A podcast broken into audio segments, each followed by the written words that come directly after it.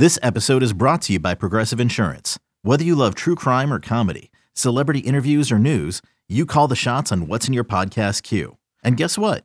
Now you can call them on your auto insurance too with the Name Your Price tool from Progressive. It works just the way it sounds. You tell Progressive how much you want to pay for car insurance, and they'll show you coverage options that fit your budget. Get your quote today at progressive.com to join the over 28 million drivers who trust Progressive. Progressive Casualty Insurance Company and Affiliates.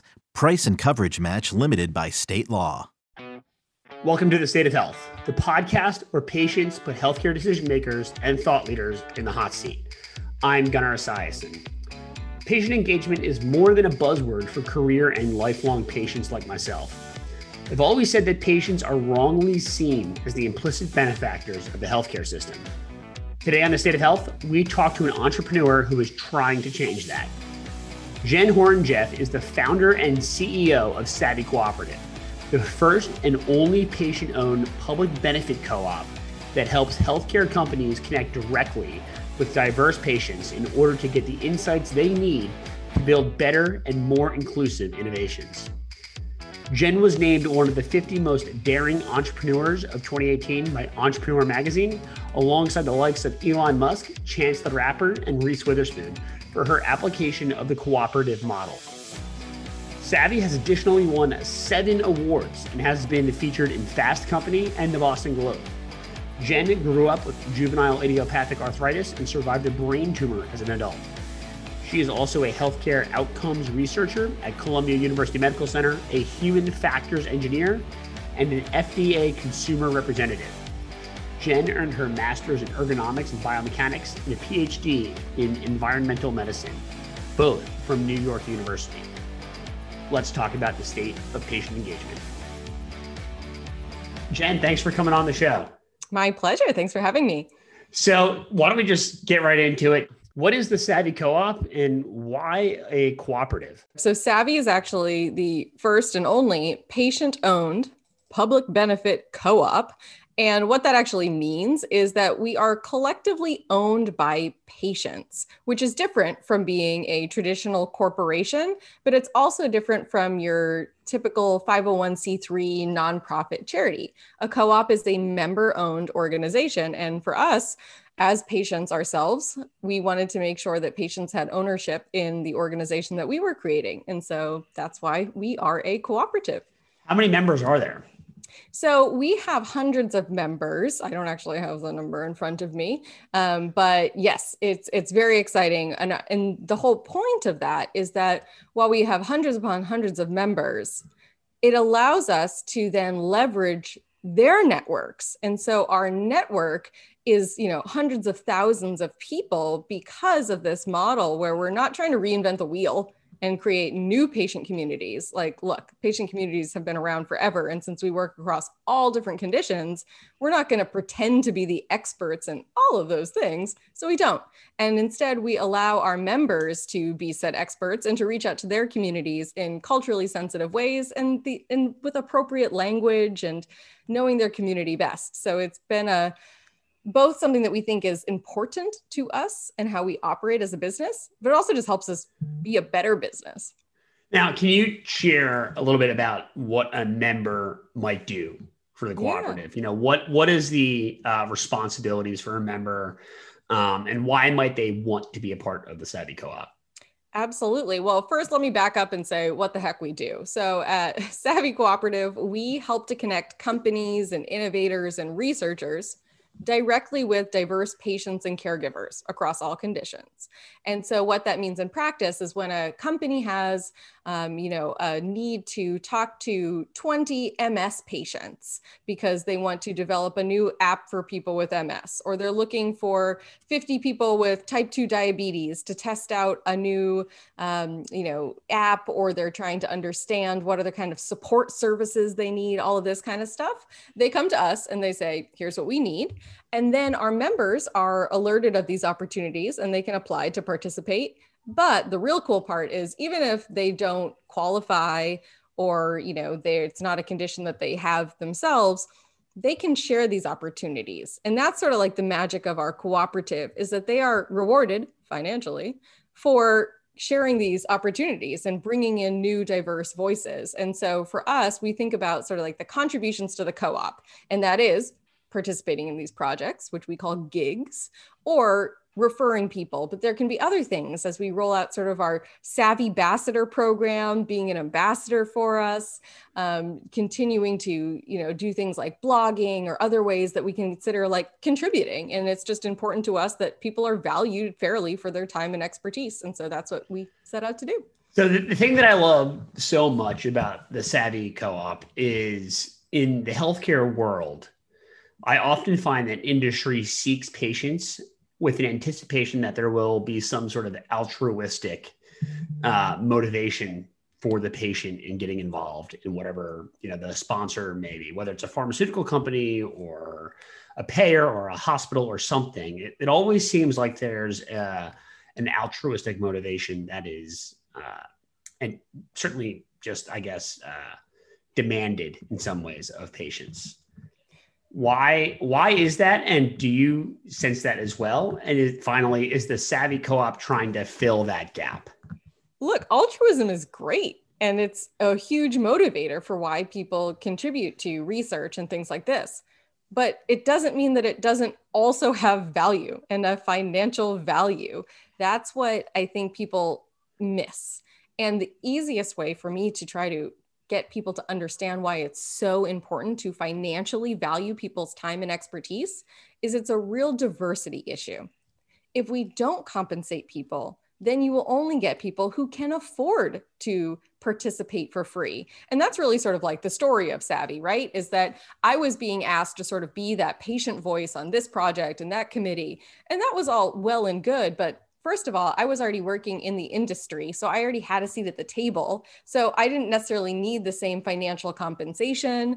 I was also a consultant. So I had flexibility around my schedule. I wasn't taking time off from a a retail job to come and give my expertise. And so that's where people need to understand like uh, for years i've had you know researchers be like oh well we don't get compensated so why would they? Well yeah because this is part of your professional responsibilities. This is how you're going to go get tenure. It's going to show up on your cv somebody who's you know working at tj maxx is not going to be able to leverage this in a professional way. So there has to be that value exchange. And so that's what i really want people to understand is that it it does have value value. And when we think about how it contributes to for profit companies, if you are a patient and you're giving valuable insights to help a for profit pharmaceutical company figure out how to improve their drug or improve marketing for their drug, you bet your bottom dollar that they should be compensated. And in the industry, of course, there's what's known as fair market value. So it's not like anybody's kicking back and retiring on being a patient and sharing their insights, but it's about trying to figure out ways that they can just be justly and equitably compensated for when they do contribute. Yeah, I, I think that is a, just an absolutely great way of putting it.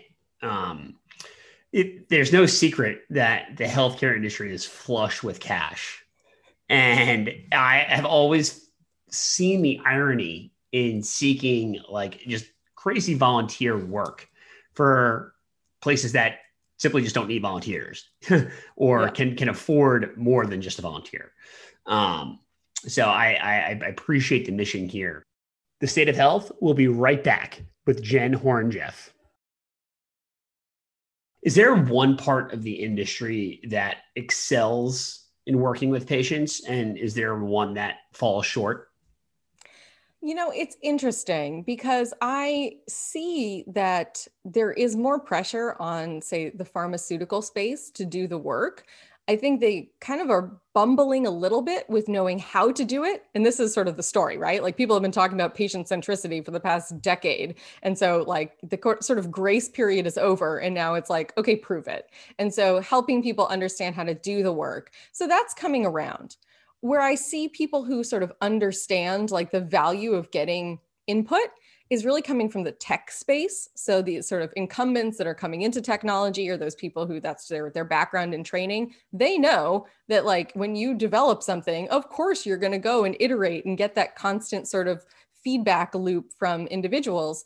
But where they need help is understanding the complex multi-stakeholder system that is healthcare. It's not as easy as just a traditional consumer market. So they need a little bit of help. An area that I find like really a little bit more challenged with this is health systems and payers. They assume that because they have close you don't see my air quotes here, the close proximity to patients because they naturally have them in their database, that they are getting diverse input. But that is not always the case. And of course, they don't necessarily even know how to get the right insights from individuals. So that's where I think they fall into this trap of being like, oh, well, you know, we send out our like HCAHPS survey or something, so we'll be fine. And it's like, no. So th- I see, you know, pros and cons to different spaces, but hopefully we will all start to kind of learn from each other and move in the right direction.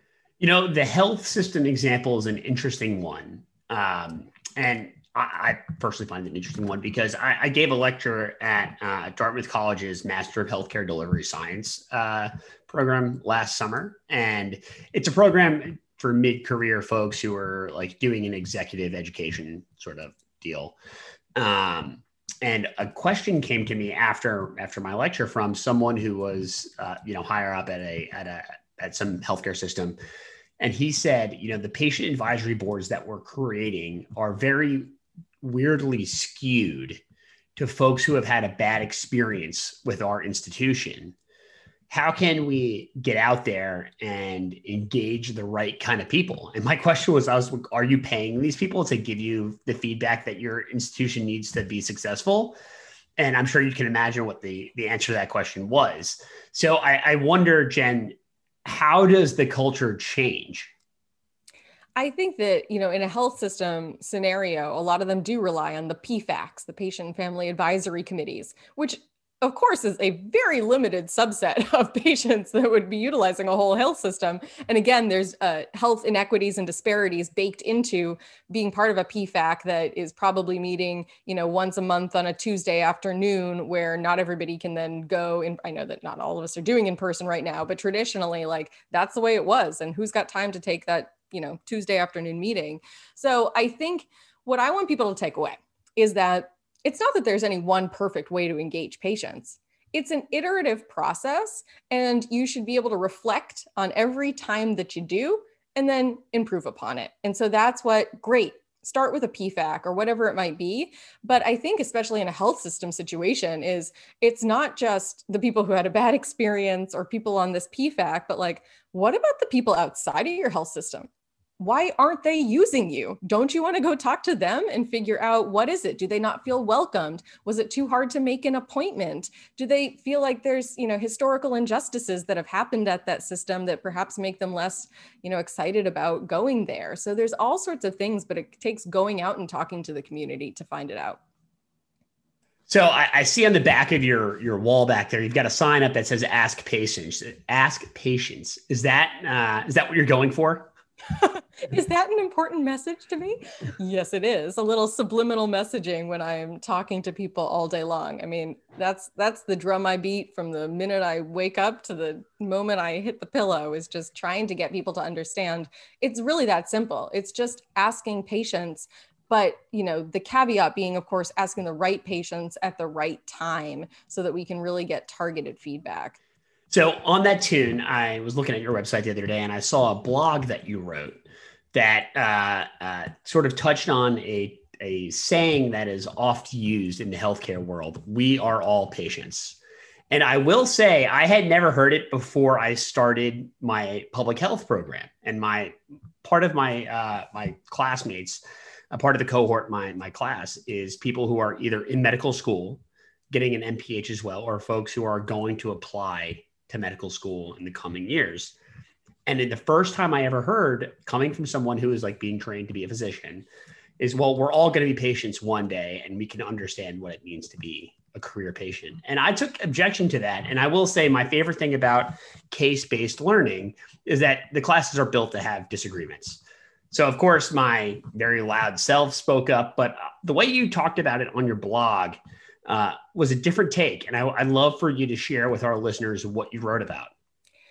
Yeah, and thanks for that feedback. I think somebody who has also been living with chronic illness essentially since birth it's something that i've heard for years and years about you know we are all patients but you and i have never known life as not a patient and so it's very different than if you you know tore your acl or you you know had a hard time signing up for health insurance or something like this is our every single day. And so, what I think is really important for people to take away is that there are nuances to understanding this. And what I was talking about in the blog is that great, if you are on board with helping patients, we want that. And people generally say it to try to galvanize and try to make us all care about this. But I'm trying to call out to people that for those of us who are living as a patient every day, it's somewhat dismissive of the experiences that we have on an ongoing basis.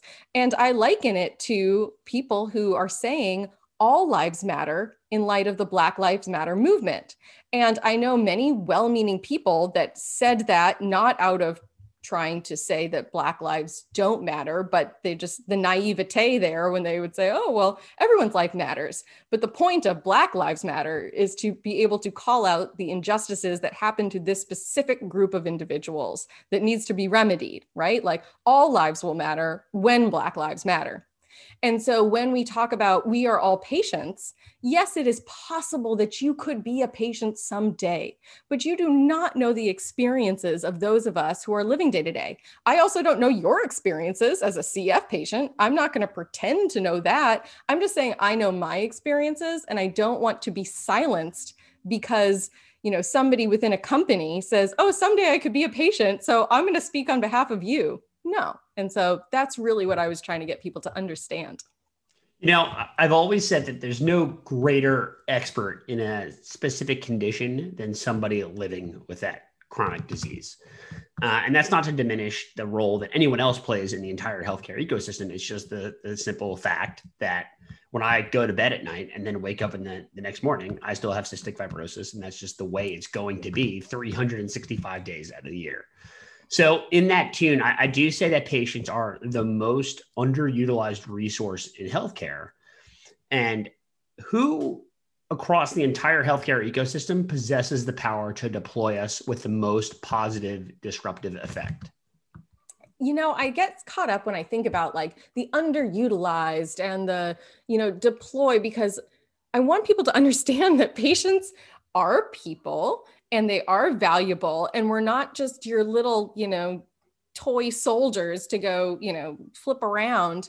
And so just thinking about okay how can we partner with patients in a way that is equitable to make sure that we can collaborate? And that's what like my biggest takeaway for people is look this should not be threatening to say that patients have expertise that you don't have. Like you don't want to have our experiences like you don't want to know what we've gone through but that's okay like you don't have to and that's why like if you have a well-rounded research team right you're going to have a subject matter expert you're going to have statisticians you're going to have epidemiologists if you're working in pharma you've got people that are you know experienced with drug development you may have designers coming in for other projects so just think of it as a unique stakeholder that you need to round out that type of expertise and so that's what i think that everybody who is interested in doing more patient-centered innovation needs to know that you know there are patients here and you know organizations like Savvy Cooperative are here to help inform how you work with them and helping you connect with the right people at the right time.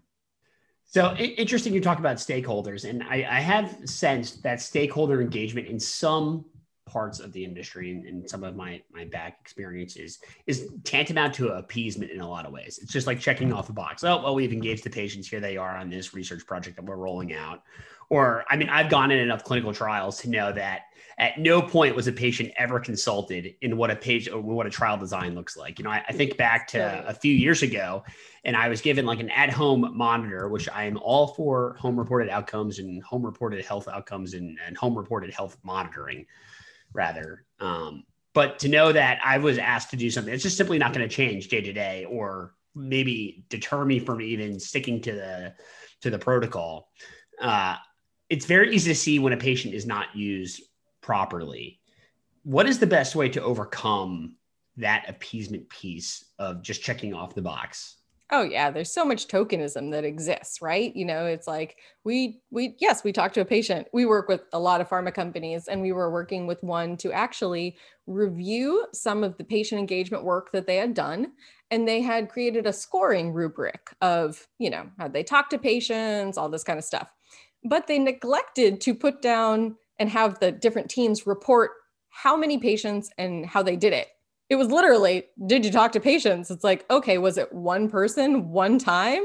Was it going out to a large sample? Was it in-depth interviews? Was it you know one sort of survey that who knows the quality of it? And so that's where yeah you can't just be like yay pat on the back i have talked to a patient which is what people have traditionally done.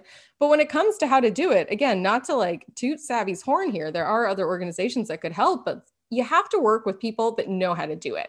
And this is i think really important because what what actually i have seen firsthand as when i started savvy i thought we were just going to do matchmaking like helping to connect companies with those patients. I come from academia and am a qualitative researcher by training and I thought, no, that's not what people need. But I was wrong. what they do, the problem is, is that when people would come and say, yeah, I need to talk to some patients, they would then do garbage research. They would ask patients yes or no questions. That's not how you get insightful, robust insights into what it's like to live as a patient. And so the the downside of that and the cautionary tale is that if you're doing cruddy research, you're going to get cruddy results. And then what happens is you think that patients aren't valuable. And so it's really making sure that you're working with people who are skilled at doing the work and understanding the right methodology if you want to have good outcomes. We're going to take a quick break. The state of health will be back in a moment. You know, it's it almost sounds uh, like ironic, I guess, that you would say this because the healthcare industry is such an academia-led world that to, to get to the, the very top, you have to go through the technical hurdles of, you know, this degree and that degree and 20 years of experience doing this work to get to the top and be the one rolling out the cruddy research feels like it's counterintuitive to the success of whatever's trying to be done. And it, I do actually look to the pharmaceutical industry, uh, industry as a case study for when patient engagement really really works and it's great and those companies are in the community and working with folks to when it really looks terrible. And you can absolutely tell when a pharmaceutical company just does not have it prioritized um, and it, the the results are nothing but disastrous. Yeah, I mean, I see it firsthand. Sometimes when I give presentations, I joke with the audience that they can come up to me afterwards and I'll tell them where on a spectrum, their company falls on what I consider to be those who are like innovation forward and those that are more innovation proof. And what I mean by that is like, look, we work with the big pharma companies and I can tell you how they approach things and that some of them are like, yes, let's do it. You know, whatever we got to do. And if we make a misstep, then we'll figure it out. Versus those that are like, oh, no, no, no, talking to patients is too risky, too scary. They're not valuable. You know, we'll just ask HCPs instead. So there's the whole spectrum. And certainly we see more progress happening from those that are on the innovation forward side of things. What does su- success look like for the Savvy Co-op?